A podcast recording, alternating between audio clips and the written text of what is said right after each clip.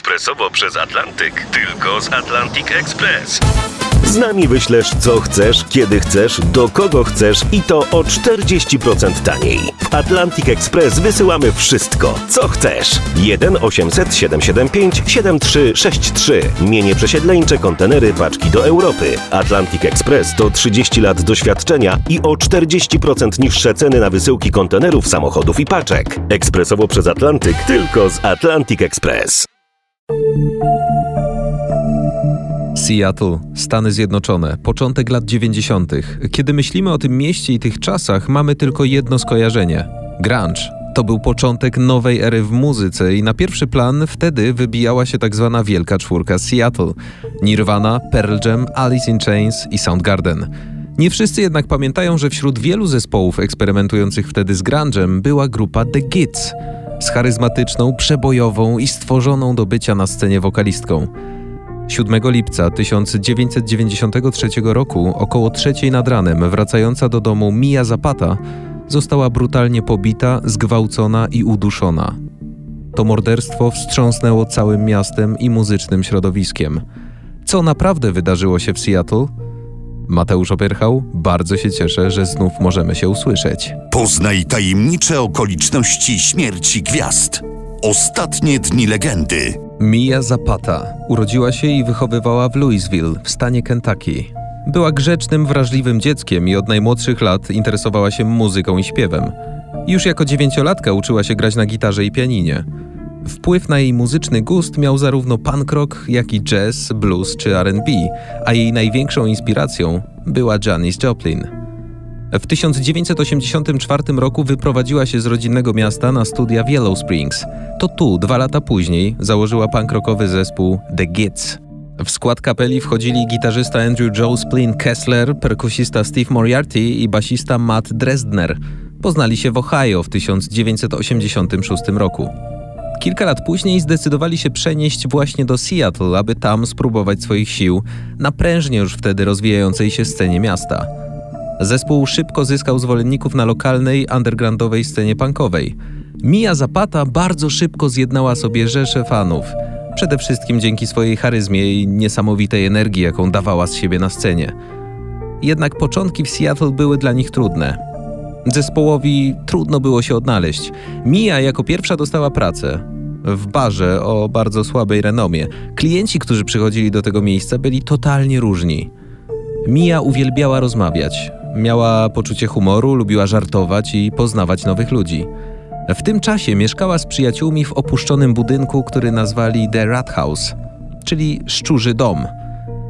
W końcu o The Gits zrobiło się głośno. Często występowali z zaprzyjaźnionym zespołem Seven Year Beach. W 1992 roku wydali swój pierwszy album French in the Bully. Ich popularność stopniowo rosła, grali coraz więcej koncertów i nareszcie zostali zauważeni. W tym samym roku The Gits otrzymali propozycję kontraktu z Atlantic Records. Zaplanowali terminy na krajową trasę koncertową. Mia podobno nigdy nie była szczęśliwsza. Wszystkie plany pokrzyżowała jedna tragiczna noc. Wieczorem 6 lipca 1993 roku około godziny 22 Mia spotkała się ze znajomymi w swoim ulubionym barze Comet Tavern. Była w mieście tylko na chwilę, razem z The Gits byli w trasie od trzech tygodni. Około północy opuściła lokal. Przeszła przecznicą na wschód, potem w górę w Pike Street, żeby odwiedzić lokalne studio nagrań. Potem chciała spotkać się z byłym chłopakiem, który mieszkał w tym samym budynku co studio, jednak nie było go w domu. Odwiedziła więc swoją przyjaciółkę Tracy, mieszkającą na drugim piętrze. Tracy namawiała znajomą do zostania na noc, jednak Mia zdecydowała się iść do domu. Tracy patrzyła przez okno, jak przyjaciółka odchodzi.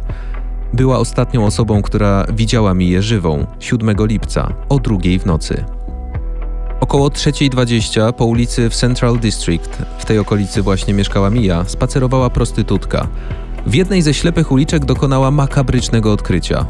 Pod latarnią leżało ciało częściowo rozebranej kobiety. Była to Mia. Miała 27 lat. To było mniej więcej dwie mile od studia i około trzech mil od ulicy, gdzie pewien mężczyzna usłyszał tej nocy krzyk. Obszar ten był często wykorzystywany do handlu narkotykami i prostytucji. Pomimo dokładnego przeszukania miejsca, policja znalazła niewiele dowodów kryminalistycznych. Detektyw Tom Pike z policji w Seattle zauważył, że śledztwo w sprawie morderstwa Mii było szczególnie trudne, ponieważ nie wiedzieli, gdzie faktycznie doszło do morderstwa. Wiedzieli tylko, gdzie została znaleziona, nie byli pewni, że została tam właśnie zabita. Uważano, że spotkała napastnika wkrótce po drugiej 15. Jej ciało nie zostało początkowo zidentyfikowane. Została rozpoznana dopiero przez lekarza sądowego, który był fanem The Gids i przychodził na ich koncerty. Sądził on, że gdyby nie została uduszona, zmarłaby z powodu obrażeń wewnętrznych odniesionych w wyniku pobicia. Jak pokazują dokumenty sądowe, podczas sekcji zwłok znaleziono ślady walki, w której Zapata doznała tępego uderzenia w brzuch i rozerwania wątroby. Gwałt i zamordowanie Mii wstrząsnęło Seattle. To było 33. morderstwo w mieście tego roku. Środowisko muzyków postanowiło zorganizować zajęcia z samoobrony dla kobiet. Grunge'owe podziemie, łącznie z Nirwaną, organizowało koncerty, by wesprzeć śledztwo. Zebrano 70 tysięcy dolarów, by wynająć prywatnego detektywa. Sprawa Mii Zapaty, w której jedynym tropem były śladowe ilości śliny na piersiach ofiary, pozostała nierozwiązana. W takim razie, kto zabił Miję Zapatę? Policja uważała, że to przypadkowe morderstwo. Prywatny detektyw wynajęty do tego śledztwa, Leigh Heron, uważał inaczej. Był przekonany, że Mia znała swojego zabójcę i że zabójca mógł nie działać sam. Uważał, że druga osoba była zaangażowana w transport ciała Mii. Osoba ta mogła być również zamieszana w samo morderstwo. Opierał to na fakcie, że ciało Mii zostało znalezione z rozłożonymi rękami i skrzyżowanymi nogami, jakby dwie osoby niosły ją i położyły. Została również pobita w trakcie ataku, ale jej twarz nie została dotknięta. Lej uważał, że jest to modus operandi kogoś, kto zna swoją ofiarę i nie chce atakować jej twarzy, ale atakuje ciało. Pierwszy scenariusz, jaki policja i detektyw wzięli pod uwagę, to taki, że Mia mogła zostać zamordowana przez taksówkarza. Wychodząc wtedy od przyjaciółki, mogła po prostu złapać taksówkę. Mia nie miała trudności z wyrażaniem swojej opinii, czasem wpędzało ją to w kłopoty. Lej spekulował, że mogła powiedzieć coś taksówkarzowi, coś, co sprawiło, że zwyczajnie się rozzłościł.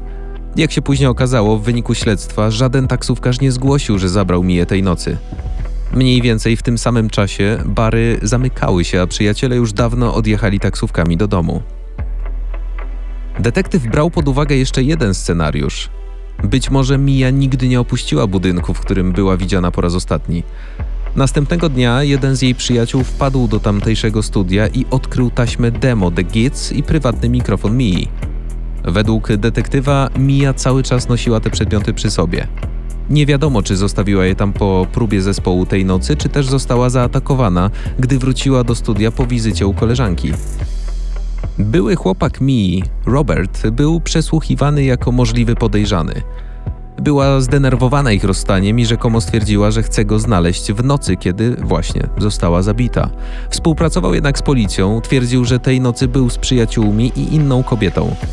Jego alibi zostało potwierdzone i został wykluczony. Przełom w sprawie nastąpił dopiero 8 lat później. W 2001 roku wykonano test PCR na wymazie śliny pobranym ze śladu ugryzienia na ciele Mii. W rezultacie ze śliny wyekstrahowano męski profil DNA. Profil został następnie umieszczony w krajowej bazie danych DNA. Początkowo nie było zgodnych z nim wyników. W grudniu 2002 roku, prawie 10 lat po jej morderstwie, profil dopasowano do 48-letniego rybaka Jesusa Meskii. 10 stycznia 2003 roku Meskia został aresztowany w swoim domu w Maraton na Florydzie i oskarżony o morderstwo Mii. Pochodził z Kuby, ale został wyrzucony z kraju w roku 80 wraz z wieloma innymi, ponieważ był przestępcą.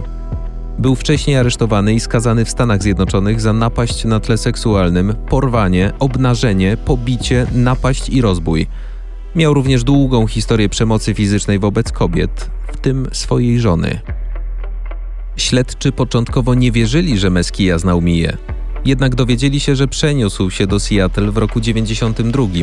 W chwili jej morderstwa mieszkał zaledwie trzy przecznice od miejsca, w którym znaleziono jej ciało. Dowiedzieli się również, że próbował porwać młodą kobietę w pobliżu miejsca, w którym znaleziono ciało Mii, zaledwie pięć tygodni po morderstwie. Kobieta powiedziała, że szła ulicą, kiedy zauważyła, że jedzie za nią samochód. Kiedy kierowca podjechał do niej, próbował zwabić ją do samochodu. Zauważyła wtedy, że on się masturbuje. Zapisała tablicę rejestracyjną samochodu, który był zarejestrowany właśnie na Jesusa Mesquille.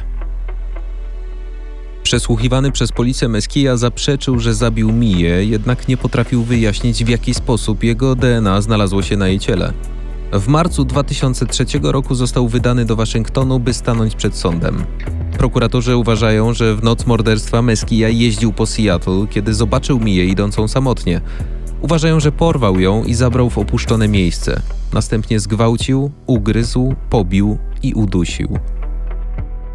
W końcu porzucił jej ciało na opustoszałej ulicy w pobliżu swojej rezydencji. 8 marca 2004 roku stanął przed sądem, odpowiadając za morderstwo Mii. 24 marca, po kilku dniach narad, ława przysięgłych skazała go za morderstwo pierwszego stopnia. 30 kwietnia został skazany na 36 lat więzienia. W sierpniu 2005 roku wyrok skazujący został podtrzymany. Następnie w styczniu 2009 poprosił sędziego o przywrócenie pierwotnego wyroku. Wniosek został przyjęty. 21 stycznia 2021 roku Jesus Mesquilla zmarł w szpitalu w hrabstwie Pierce w stanie Waszyngton. Miał 66 lat. Mia Zapata została pochowana na cmentarzu Cave Hill w swoim rodzinnym mieście Louisville. Do dziś jest inspiracją dla młodych wokalistek, a grupa The Gits zapisała się w historii grunge'u Seattle. Mateusz Opyrchał, dzięki i do następnego.